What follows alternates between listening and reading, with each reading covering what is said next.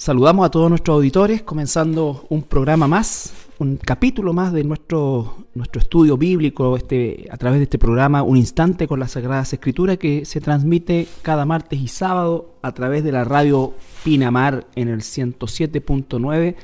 Esta tarde en compañía, como siempre, de mi hermano Andrés. ¿Cómo estás, Andrés? Muy bien, muchas gracias, pastor. Bien, el día de hoy vamos a continuar estudiando el capítulo 6 del Evangelio de Mateo eh, bueno, y está este capítulo 6 siguiendo la línea del Sermón del Monte, que comenzamos en el capítulo 5, que normalmente el capítulo, el, Sermón del Monte ha ido casi exclusivamente por las bienaventuranzas, pero eh, por supuesto que hay mucha más enseñanza y estamos en el capítulo 5, al comienzo del capítulo, perdón, al, al comienzo del capítulo 6, y continúa, ¿no es cierto?, la enseñanza que Jesús le dio a, sus discípulos y a la gente que estaba con él acerca de una serie de cosas importantes del, punto de vista de la vida eh, diaria de cada uno de, nosotros y sentando principalmente el contraste o la comparación entre lo que la tradición judaica había establecido y lo que verdaderamente era la ley mosaica que Jesús nunca violó, sino que por el contrario, cumplió. La cumplió a la perfección. A la perfección. Así es. Entonces, eh, vamos a leer desde el capítulo 5, perdón, capítulo 6, versículo 5 al 8. 8. Y cuando ores, no seas como los hipócritas, porque ellos aman el orar en pie en las sinagogas y en las esquinas de las calles, para ser visto de los hombres. De cierto os digo que ya tienen su recompensa. Mas tú, cuando ores, entra en tu aposento y cerrada la puerta, ora a tu Padre que está en secreto, y tu Padre que ve en lo secreto te recompensará en público. Y orando, no uséis vanas repeticiones como los gentiles, que piensan que por su palabrería serán oídos. No os hagáis pues semejantes a ellos, porque vuestro Padre sabe de qué cosas tenéis necesidad antes que vosotros le pidáis. Bien, aquí tenemos al Señor Jesucristo comenzando el capítulo 6, ¿no es cierto?, en que va a confrontar a los fariseos con tres prácticas que estaban, por supuesto, eh, escritas en la ley, estaban normadas en la ley también, eh, pero que se habían torcido en el tiempo producto de todas estas tradiciones y sobre todo con el propósito de esclavizar más bien que de, eh, producir una, libertad en la práctica, sino que el, propósito era esclavizar y sobre todo ellos de alguna manera a través de esta, de esta, esta exageración negativa, ¿no es cierto?, de, estas prácticas, los fariseos trataban de diferenciarse como una forma también de desprecio hacia aquellos que no eran eh, como ellos. Y aquí Jesús ya lo hizo ya en el versículo 1 al, 4, eh, pero en, este, en esta gran porción comienza a discutir con estos fariseos tres, las prácticas de la piedad en cuanto a la limosna, la oración y el ayuno. ¿No es cierto? Tres prácticas que, vuelvo a insistir, se encontraban en la ley, pero que estaban a lo largo del tiempo habían sido completamente torcidas, tergiversadas perdón, por los por lo, eh, fariseos y principalmente con el propósito de marcar estas diferencias odiosas con, el, con la persona común, podríamos decir nosotros. Sí, hay un tema ahí de, de, orgullo, de orgullo. Que, que, vimos nosotros partía desde el capítulo 5, que muchas de las cosas que, que, menciona Jesús tienen que ver con nuestro orgullo, cómo debemos ir matando, por así decir, ese orgullo. Y en este caso, como, como bien mencionas tú, eh, Jesús habla de estos tres temas, del dar, de la oración y del ayuno, pero en particular sobre el tema de la oración, eh, Jesucristo se, extiende bastante más, digamos. Exactamente. Hay, porciones que son idénticas o muy, muy similares, la misma estructura a las otras dos, pero en el caso de la oración se, extiende.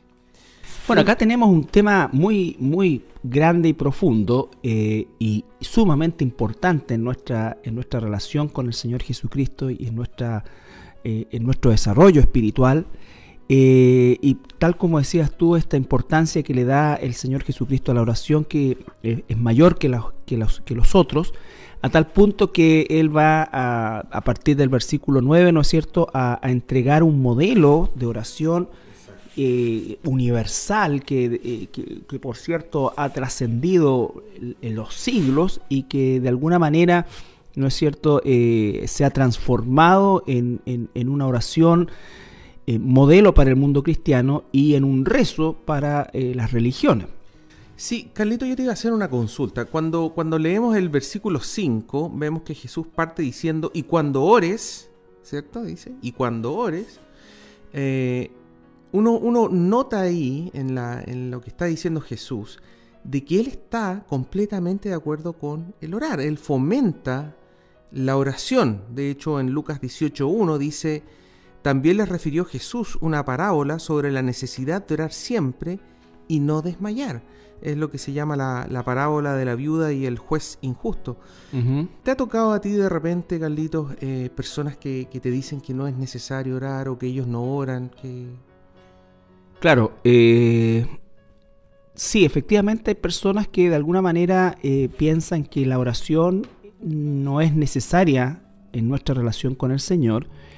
Eh, y hacen una mala lectura de este pasaje porque de alguna forma ellos critican, por ejemplo, la oración pública que podemos hacer nosotros en algún momento, eh, cada día domingo, cada vez que estamos juntos en, algún tipo de estudio bíblico, siempre le pedimos a alguien que haga una oración eh, para que bendiga al Señor también el, momento que estamos eh, viviendo en torno a su palabra. Entonces, aquí más que el tema de la oración pública o de la oración en cuestión, va directamente a lo que tú mencionabas anteriormente, que era el orgullo con que esta, esta gente, ¿no es cierto?, religiosa, eh, hablaba de Dios en público, para no llamarle oración propiamente tal. Eh, entonces no es, no es, el tema no es que se ore en público y, muchas veces es, es, muy bueno hacerlo, ¿no es cierto?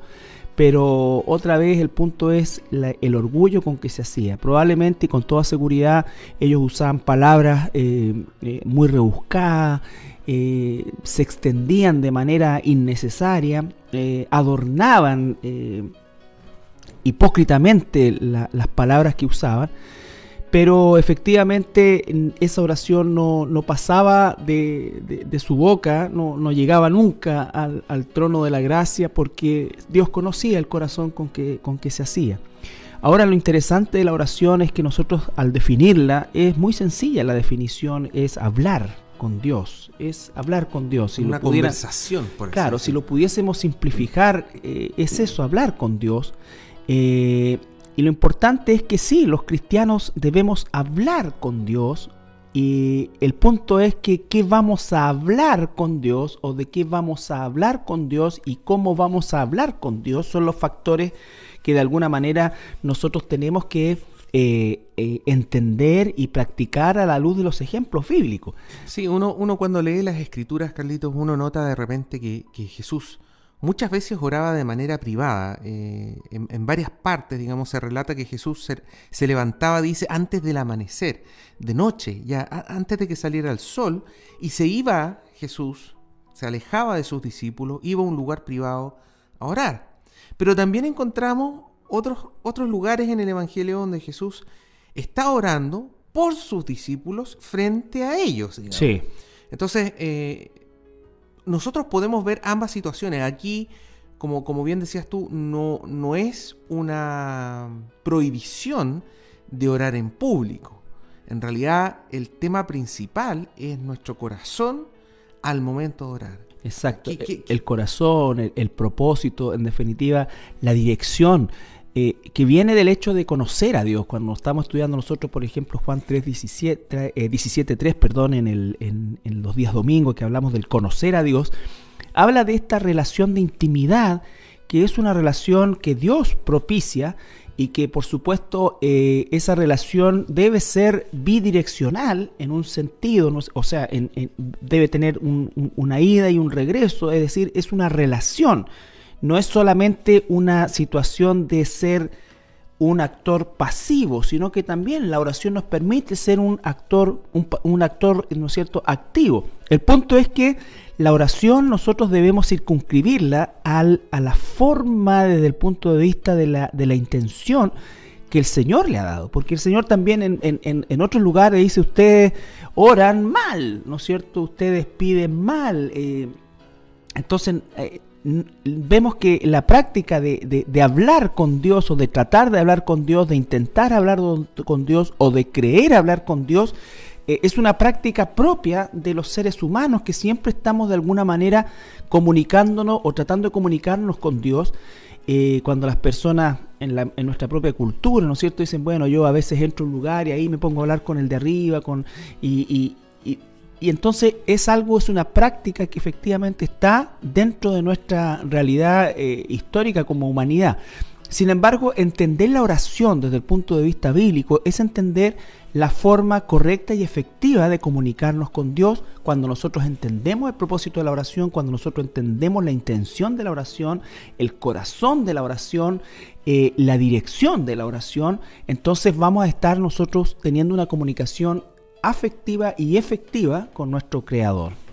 Sí, en eh, Santiago capítulo 4 versículo 3 dice, pedís y no recibís, porque pedís mal, para gastar en vuestros deleites. Claro. Eh, ah. eh, es justamente lo que tú estabas diciendo, Carlitos. Muchas veces nosotros pedimos y no recibimos de Dios una respuesta.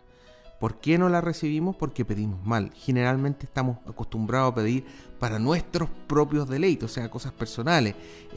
dame el auto que yo quiero, la casa que yo quiero, la esposa que yo quiero, los niños que yo quiero, etcétera. Todo lo que yo quiero, eso es lo que yo quiero. O sea, transformamos a Dios prácticamente en nuestro genio personal y, creemos que esa es nuestra relación con Él, creemos que esa es nuestra oración, debe estar enfocada a eso. De hecho, gran parte, gran parte de la pseudo, porque no es real, pseudo relación que las personas llegan a tener con Dios, es una relación en la cual Dios es un ente pasivo que existe para eh, cumplir nuestros deseos y favorecer nuestros proyectos y cuidar nuestros bienes, incluida nuestra familia, ¿no es cierto?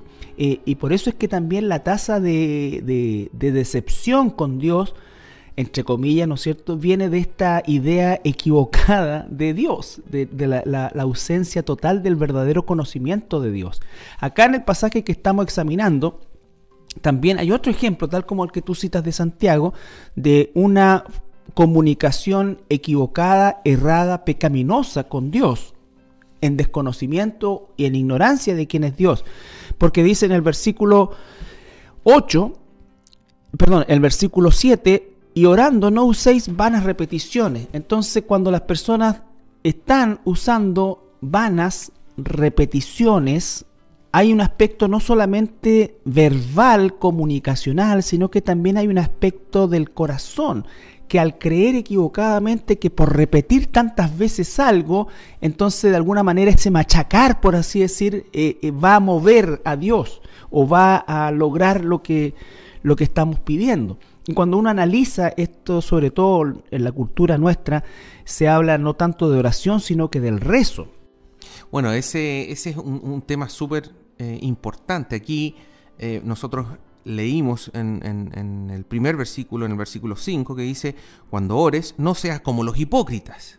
Después ahora estamos viendo el versículo 6, perdón, versículo 7, y orando no uséis vanas repeticiones como los gentiles. Aquí, aquí Jesucristo le está hablando a sus discípulos respecto a qué cosas no hacer. No hagan como los hipócritas y aquí no hagan como los gentiles. Los gentiles eran las personas que eran paganas, aquellos, Exactamente, que, aquellos que no eran judíos, digamos. Todos aquellos que no tenían la revelación eh, eh, correcta de, la oración y que no querían tampoco escucharla. Y, ellos eran los que tenían esta característica, digamos, de, usar repeticiones y dice acá Jesucristo que, creían que por su palabrería las cosas que estaban pidiendo se le iban a transformar en realidad. Es súper importante entender de que la palabra rezar quiere decir repetir. Repetir. Repetir una y otra vez. Y en términos genéricos lo encontramos en todas las religiones paganas, el rezo. El rezo, la repetición. Paganas, exactamente. con distintos nombres muchas veces, ¿cierto? Que, un mantra, por ejemplo, en el caso del, hinduismo, que repiten una y otra y otra vez. Pero sin embargo, eh, no hay una excusa para eso. Yo me acuerdo en algún momento en una Biblia católica se justificaban en el sentido de que decían que Jesucristo sí había repetido un rezo, por así decir, cuando estaba en el Getsemaní. Pero cuando uno lee Mateo versículos 26, 39, eh, por ejemplo, dice, yendo un poco adelante, se postró sobre su rostro, orando y diciendo, Padre mío, si es posible, pase de mí esta copa, pero no sea como yo quiero, sino como tú. Pero después en el versículo 42, es decir, Mateo 26, 42, dice, otra vez fue y oró por segunda vez, diciendo, Padre mío, si no puede pasar de mí esta copa sin que yo la beba, hágase tu voluntad. No está haciendo una repetición. Después en el versículo 44 dice, y dejándolos, se fue de nuevo y oró por tercera vez, diciendo las mismas palabras. Claro, o sea, es la misma oración, es la misma intención. Ahora eh, e-, era un lloro de angustia de un hijo y hay una, Y hay una circunstancia determinada que a la vez, ¿no es cierto? Valga la redundancia, determina determina eh, la repetición, por así decirlo, a lo menos de la idea. Si no es en la palabra, es en la idea. Pero el rezo es una cosa totalmente distinta. El rezo es eh, no tiene que ver con la circunstancia. Es decir, tú puedes estar pasando un peligro eh, eh, climatológico y dice Dios te salve María llena de gracia puedes tener un problema familiar Dios te salve María llena de gracia eh, tienes una persona muerta Dios te salve entonces ese es lo aberrante de, del concepto del rezo. Por supuesto que todos nosotros hay oraciones que repetimos todos los días porque todos los días tenemos que sujetar nuestra propia pecaminosidad a Dios. Y, y sin duda alguna muchas veces repetimos eh, eh, la misma idea de la, de la pecaminosidad que nos persigue, ¿no es cierto?, para sujetarla a Dios. Pero el rezo es una especie de fórmula que viene de todas las religiones paganas, antiguas, babilónicas, Exactamente. Incluso, no, es, algo nuevo, es algo muy antiguo. Es algo muy antiguo. Que el catolicismo romano, sobre todo, que es lo que conocemos nosotros, eh, y posteriormente el Islam, que nace también de una raíz católica romana, eh, atribuye a esta suerte de fórmula, ¿no es cierto?, eh, estructurada eh, de acuerdo a la cantidad de repeticiones. Por ejemplo, yo veía en Facebook antes de ayer o, hace un par de días atrás, dice, comenzaron los mil rezos de Padre, los mil Padres Nuestros rezados para los, los enfermos de cáncer. Es decir, repetir mil veces la misma idea. Y si fuera para los enfermos el riñón, sería la misma idea, el, misma repetición. Y si fuera para los que no tienen trabajo, el mismo. ¿Te das cuenta? Entonces, el, el, tema es que la fórmula está basado en la cantidad de repeticiones. Y eso viene del paganismo, y sobre todo del paganismo en el cual se combinaba. ¿no es cierto?, en un momento determinado un éxtasis, porque justamente el proceso de la repetición sin sentido ¿ya? Llevaba a que la persona entrara en un estado alfa en el cual podía básicamente estar eh, abierto a cualquier relación con un espíritu maligno, que era finalmente la, culminación del proceso, digamos, eh, de la religión pagana, en la cual se suponía que o, muy bien se embriagaban otras veces u otras veces eh, se drogaban, pero el, tema era llegar a tener la mente en un estado tan en blanco que se suponía que en ese momento el, espíritu del, Dios, que era un demonio por supuesto, entraba en la persona y ahí ellos tenían una relación plena con el Dios con el Dios pagano.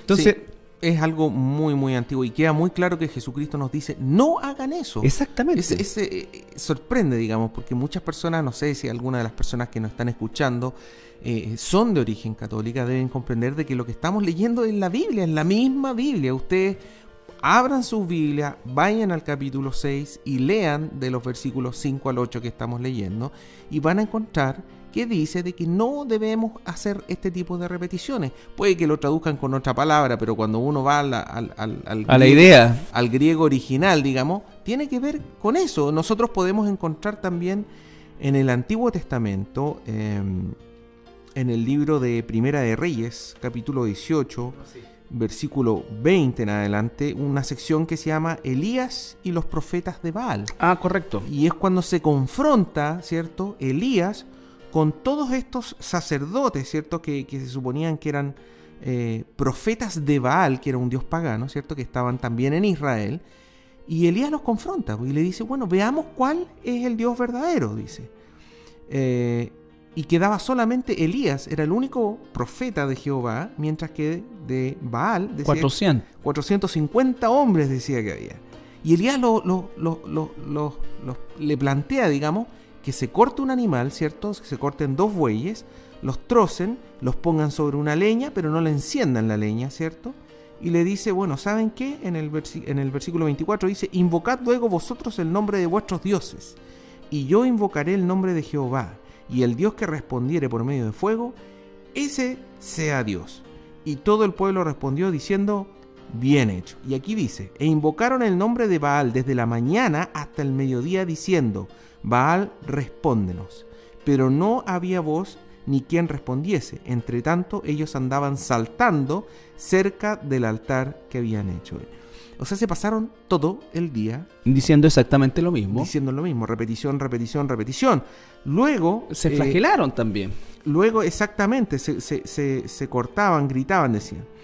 Pero luego nosotros podemos ver que eh, Elías se llega a burlar. El versículo 27 dice, y aconteció al mediodía que Elías se burlaba de ellos diciendo, gritad en alta voz, porque Dios es, quizá, está meditando, o tiene algún trabajo, o va de camino, o tal vez duerme y hay que despertarle. Y sabes que en el idioma original, porque eh, se, suaviza un poco a la traducción hispana, pero en el idioma original es eh, quizás vuestro Dios se encuentra en el baño, o sea, defecando. Ese, ese, esa es la traducción claro, real. se burlaba, o sea, se Exactamente. Es que realmente no tiene sentido esto, Carlito. Yo me imagino una persona que realmente tenga dos, dedos de frente, como se dice. Uno ya. Un dedo de frente.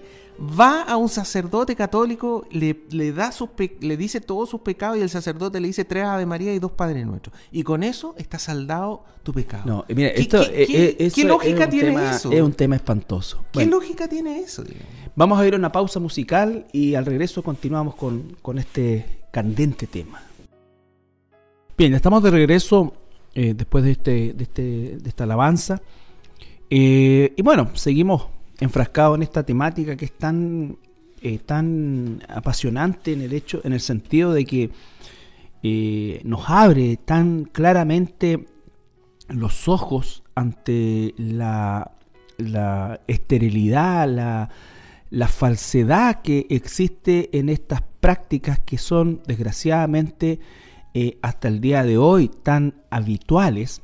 Eh, por ejemplo, tenemos este tema del rosario, que, es, una, e, es una de las cosas más satánicas que, se han inventado, que ha inventado el catolicismo romano, que es justamente una, una suerte de cuentas y repeticiones, y es toda una fórmula de esa.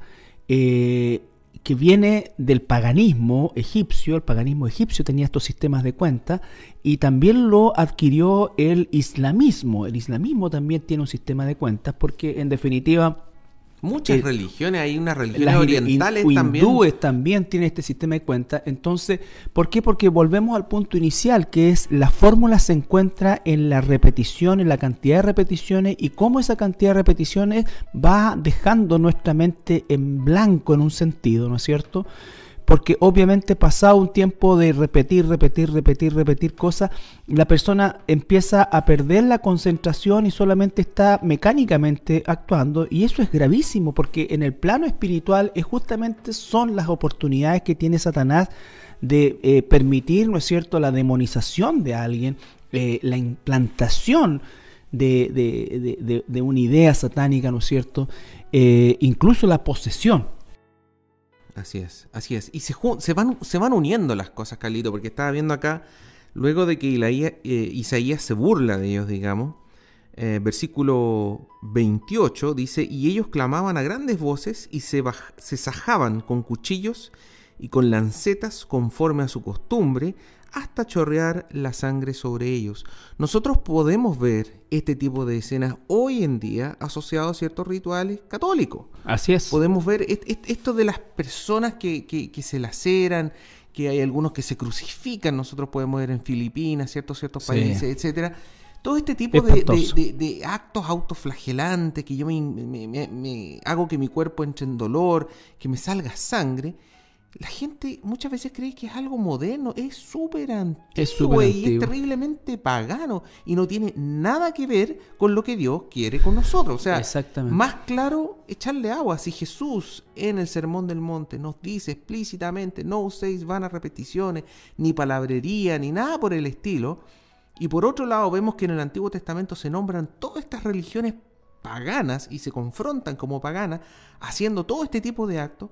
Bueno, obviamente nosotros no podemos hacerlo hoy en día. Exactamente. Hoy en día. Exactamente. Yo, eh, el llamado nuestro, de lo que di- dice Andrés, de lo que hemos comentado aquí en, en este programa, eh, es justamente a que si usted eh, se siente aludido o siente que estamos faltando el respeto a algo, yo quisiera que usted tuviera una visión más objetiva y, e investigara, aproveche de investigar realmente los orígenes de estas, de estas prácticas y se va a encontrar que son orígenes absolutamente paganos Paganos absolutamente paganos, eh, absolutamente reñidos con la, la- la enseñanza bíblica, tanto del Antiguo como del Nuevo Testamento. Eh, Israel fue duramente castigado por Dios justamente por inclinarse a este tipo de práctica. Cuando usted analiza, por ejemplo, el bautismo de los niños, ¿qué significa iniciar a un, a un, a un, eh, a un infante inconsciente sin ningún tipo de razonamiento? Eso viene del ofrecimiento que hacían, ¿no es cierto?, en las religiones paganas de los primogénitos a los dioses paganos, ¿no es cierto? Y los ofrecían. Entonces eh, el catolicismo romano tomó todo esto y le colocó un barniz de, en, definitiva de alguna idea bíblica, pero absolutamente reñida con la verdad, le colocó bautismo y ese era, correspondía al ofrecimiento que se le hacía a, a, eh, a Moloch en, en- en- en la antigua Mesopotamia, ¿no es cierto? Que era el ofrecimiento de los primogénitos. Y, y- y- y en eso consistía, digamos, por así decir, la, la- la- la iniciación y, y- y, por supuesto también, entre comillas, la protección de, de esa familia. Eh, por lo tanto, porque cuando usted busca en la escritura no existe ninguna parte donde se, eh, se haga algo similar de lo que vemos nosotros, ¿no es Sí, cierto? y todo lo contrario. Todo lo contrario. Lo que, eh, lo que encontramos en la escritura, hay muchas partes, hay cientos, cientos de versículos que van absolutamente en contra de En lo que nosotros podemos observar en las religiones paganas Y- y, sobre todo la religión católica, digamos, que ha incorporado tantas cosas. Acá estaba leyendo recién el versículo 44, vers- ah, perdón, Isaías capítulo 44, versículos 15 al 17, donde dice, habla sobre una persona que cortó un árbol y dice, de él se sirve luego el hombre para quemar. O sea, cortó el árbol para quemarlo. para hacer leña. Es decir, y toma de ellos para calentarse, ¿cierto? Enciende también el horno y cuece panes. Y miren lo que viene ahora. Hace además un dios con la misma leña, con la misma madera, y lo adora. Fabrica un ídolo y se arrodilla delante de él. Parte del leño quema en el fuego. Con parte de él come carne, prepara un asado y se sacia. Después se calienta y dice, oh, me he calentado, he visto el fuego. Y hace del sobrante un dios. Y se postra delante de él, lo adora y le ruega diciendo, líbrame porque mi Dios eres tú. Pero si piensa tú, y, yo voy, im- imagínese usted hoy día, por favor, por favor. Eh, Si, si quiere armar un- un- una gruta en su casa, ¿ya? Quiera Dios que no lo haga nunca. Pero va a dónde? Puede ir aquí en la carretera camino a Guanaquero y puede elegir el muñeco, ¿no es cierto?, que usted quiera y que lo hizo un hombre con yeso O con piedra o con tallada. piedra tallada y llevar ese muñeco y- o esa estatua, colocarla dentro de una, de una, de una gruta, de una cueva, eh, prenderle una vela y postrarse ante ella, por favor. O sea, eh, eh, ¿quién más idólatra puede llegar a ser el ser humano que eso? Y después le colocan flores y después va agarrando vuelo Le esto, ¿no es cierto? Y le encienden vela, le colocan... Y yo no sé cómo eh, le vienen le colocan reja también para que no, para que como si se fuera a arrancar el bicho o el, o el ídolo. ¿No es cierto? Y, y bueno, y si imagínate que vengan algunos y le, echen pintura o se lo quieran robar. Pero realmente es una esclavitud. Es una esclavitud y es un estado mental menos que primitivo. Menos que primitivo, imagínate. Mira, Carlito, ¿sabes lo que pasa? A mí, me pasa en particular, digamos, con el tema del, de lo que se conoce la ciencia. Nuestro Dios nos hizo a nosotros, hizo toda la creación, todo lo que vemos. Es absolutamente perfecto. Cómo construyó el ADN. La complejidad que hoy se conoce en el ADN, los últimos descubrimientos de los últimos 12 años nomás, ya están más que claro que es imposible que haya surgido espontáneamente solamente por el ADN, nada más, el ADN. Analice el ADN, estudie el ADN, con eso basta, digamos. Y me cuadra esa perfección con un Dios que es el Dios que aparece en la Biblia, un Dios grande, un Dios que lo conoce todo, que lo sabe todo, eh, que, que es imposible de representar con nada.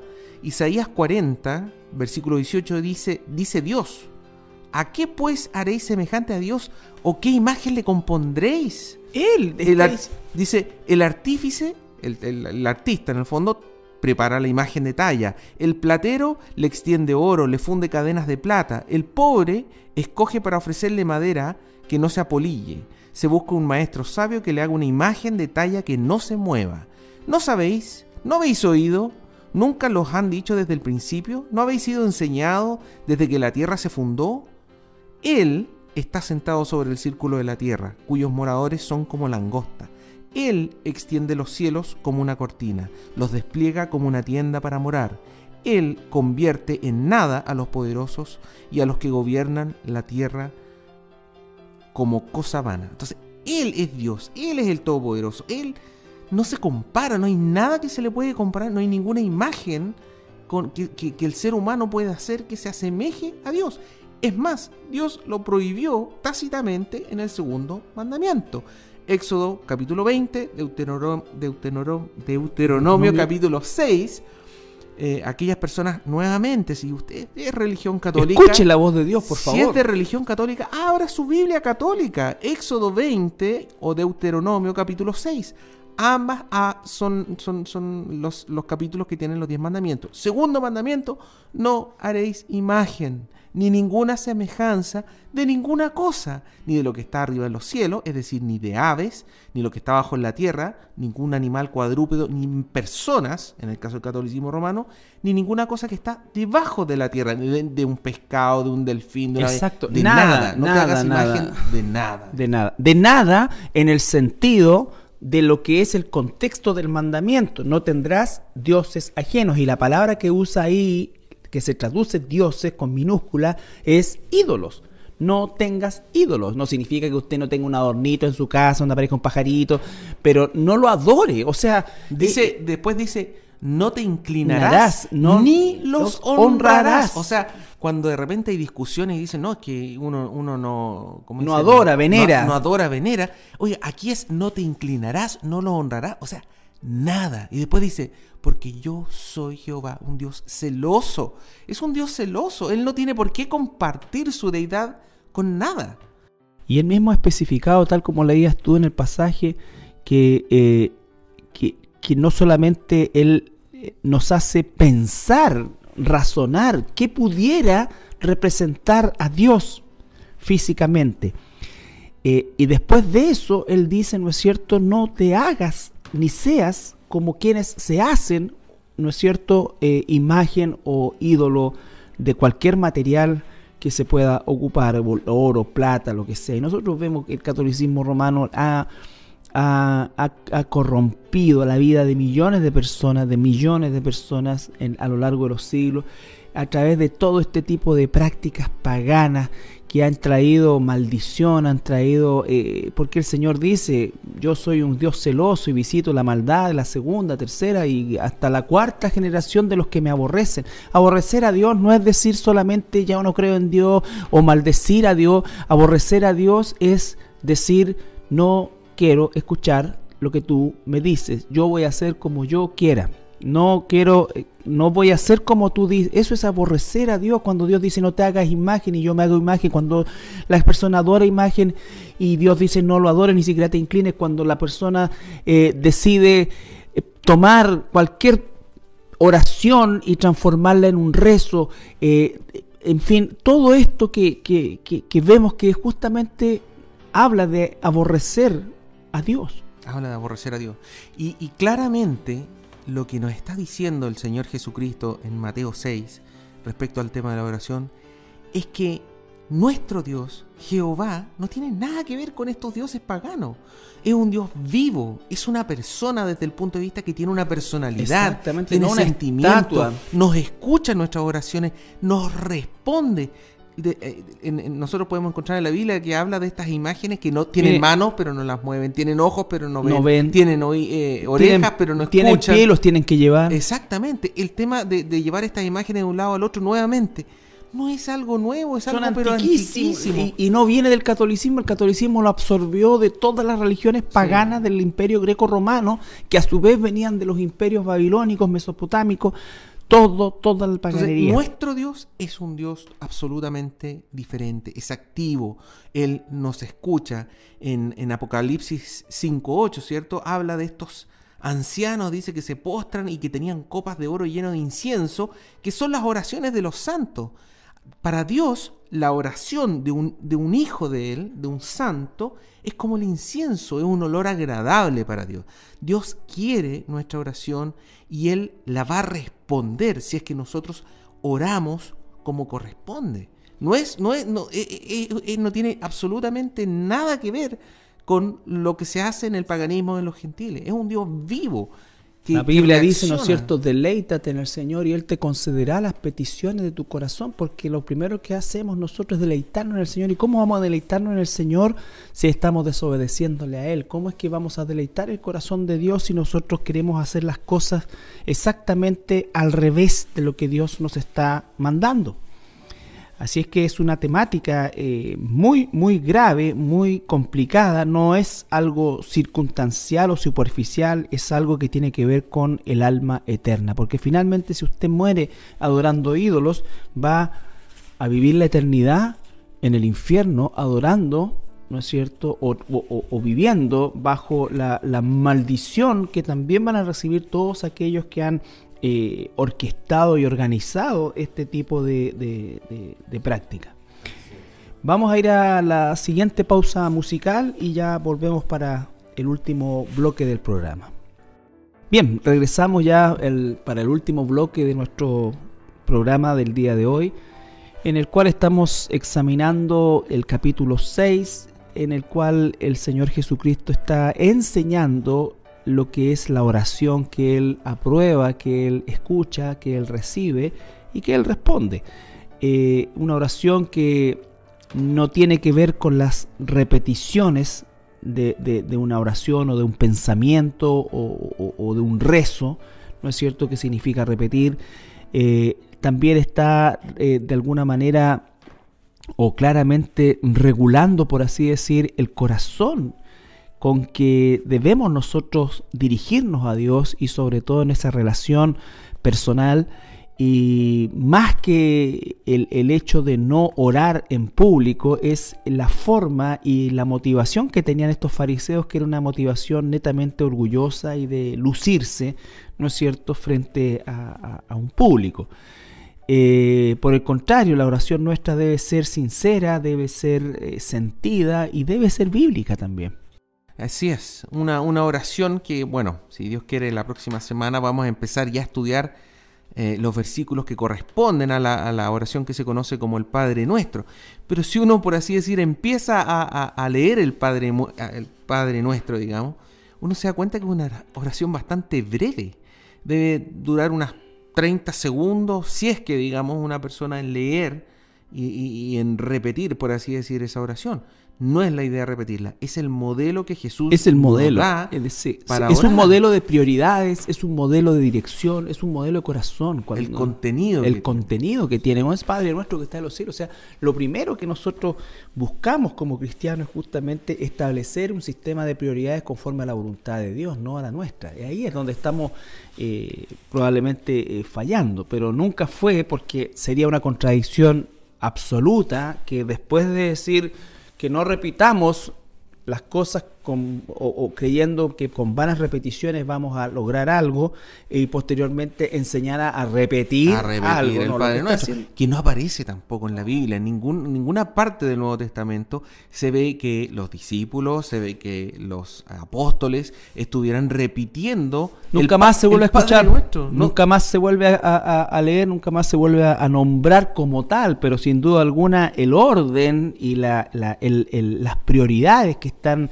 enseñadas a través de esta oración modelo, por supuesto que sí. Entonces no implica, no necesariamente es una oración larga, ni tampoco necesariamente una oración corta, sino que el tema es el corazón con que lo hago y lo que vamos a ver, si Dios quiere, la próxima semana, el contenido que debe tener mi oración. No puede ser solo pedir, pedir, pedir, quiero, quiero, quiero, quiero esto, digamos, sino que tiene que tener muchos otros pasos entre medio, partiendo por quién es Dios, cuál es mi relación con Dios. Y Jesús parte diciendo, Él es mi Padre, Padre. es nuestro Padre. Esa es la relación que quiere Dios. Con esa es la pregunta que uno debiera hacer a nuestra audiencia. ¿Es usted hijo de Dios? ¿Es Exacto. Dios su padre? Porque partimos por ahí, porque en el fondo esta es una oración familiar, podríamos decir nosotros. Es para aquellos que son sus hijos. hijos. Exactamente. Es para aquellos que son sus hijos. Así, Así que si es. usted va a hacer una oración, bien, está bien. Dios nos quiere que nosotros le oremos. Él conoce todas las cosas, pero como todo padre, Él quiere tener una relación con nosotros. Por eso decimos que el cristianismo no es una religión,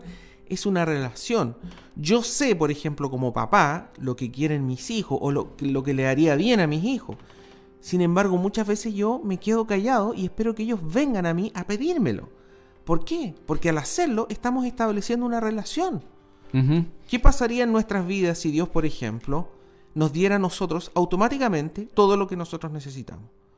Al poco andar nosotros ya nos olvidaríamos de Dios. No estaríamos desarrollando esta relación. Aunque Dios sabe todo lo que nos necesitamos. Lo que realmente necesitamos. No lo que yo quiero y digo que necesito, pero en realidad quiero. No. ¿Qué pasa si Dios nos diera todo eso de manera automática? Bueno, nosotros estaríamos Nunca le buscaríamos. Nunca le buscaríamos. O si lo buscamos en algún momento, después nos olvidaríamos, dejaríamos de acordarnos de él. No, Dios quiere que tengamos una relación y esa, para mantener esa relación, la oración debe ser permanente. Así es. Bien, llegamos al final de este capítulo. Eh, vamos a continuar, por supuesto, Dios mediante la próxima semana, eh, profundizando más acerca del tema de la oración, eh, haciendo público también todo aquello que no es bíblico con respecto a la oración, con el único propósito de, de- de remecerlo a usted y, y provocar en usted una búsqueda personal, si usted quiere, en su Biblia o la Biblia que tenga, ¿no es cierto? Y darse cuenta de que la palabra de Dios dista mucho de la religión eh, imperante, ¿no es cierto? Que, que el- bajo la cual, bajo el yugo eh, que hemos estado durante todos estos siglos. Eh, y seguramente va a encontrar mucha similitud con lo que Jesús eh, enseñaba. Dice él, oíste que fue dicho, usted oyó, porque ni siquiera leyó este tema, sino que lo oyó y lo hace. Pero Jesús le está diciendo que él dice que no es así. Oíste que fue dicho, podríamos decir nosotros, hay que repetir, repetir, repetir. Y Dios dice, no, la oración no consiste en eso, la oración consiste en una comunicación viva con Dios por medio del el modelo que Él nos ha establecido. Pero tiene que ver, ¿no es cierto?, principalmente con esa relación de intimidad. Algunos, algunos eh, eh, avisos antes de, retirarnos. Sí, como siempre les recordamos que nuestra página web es www.iglesiacristianalaserena.cl. Eh, cualquier comentario, duda, sugerencia, crítica, por favor enviarlas a contacto arroba iglesiacristianalaserena.cl. Bien, que el Señor le bendiga y estamos en contacto el próximo programa. Bendiciones.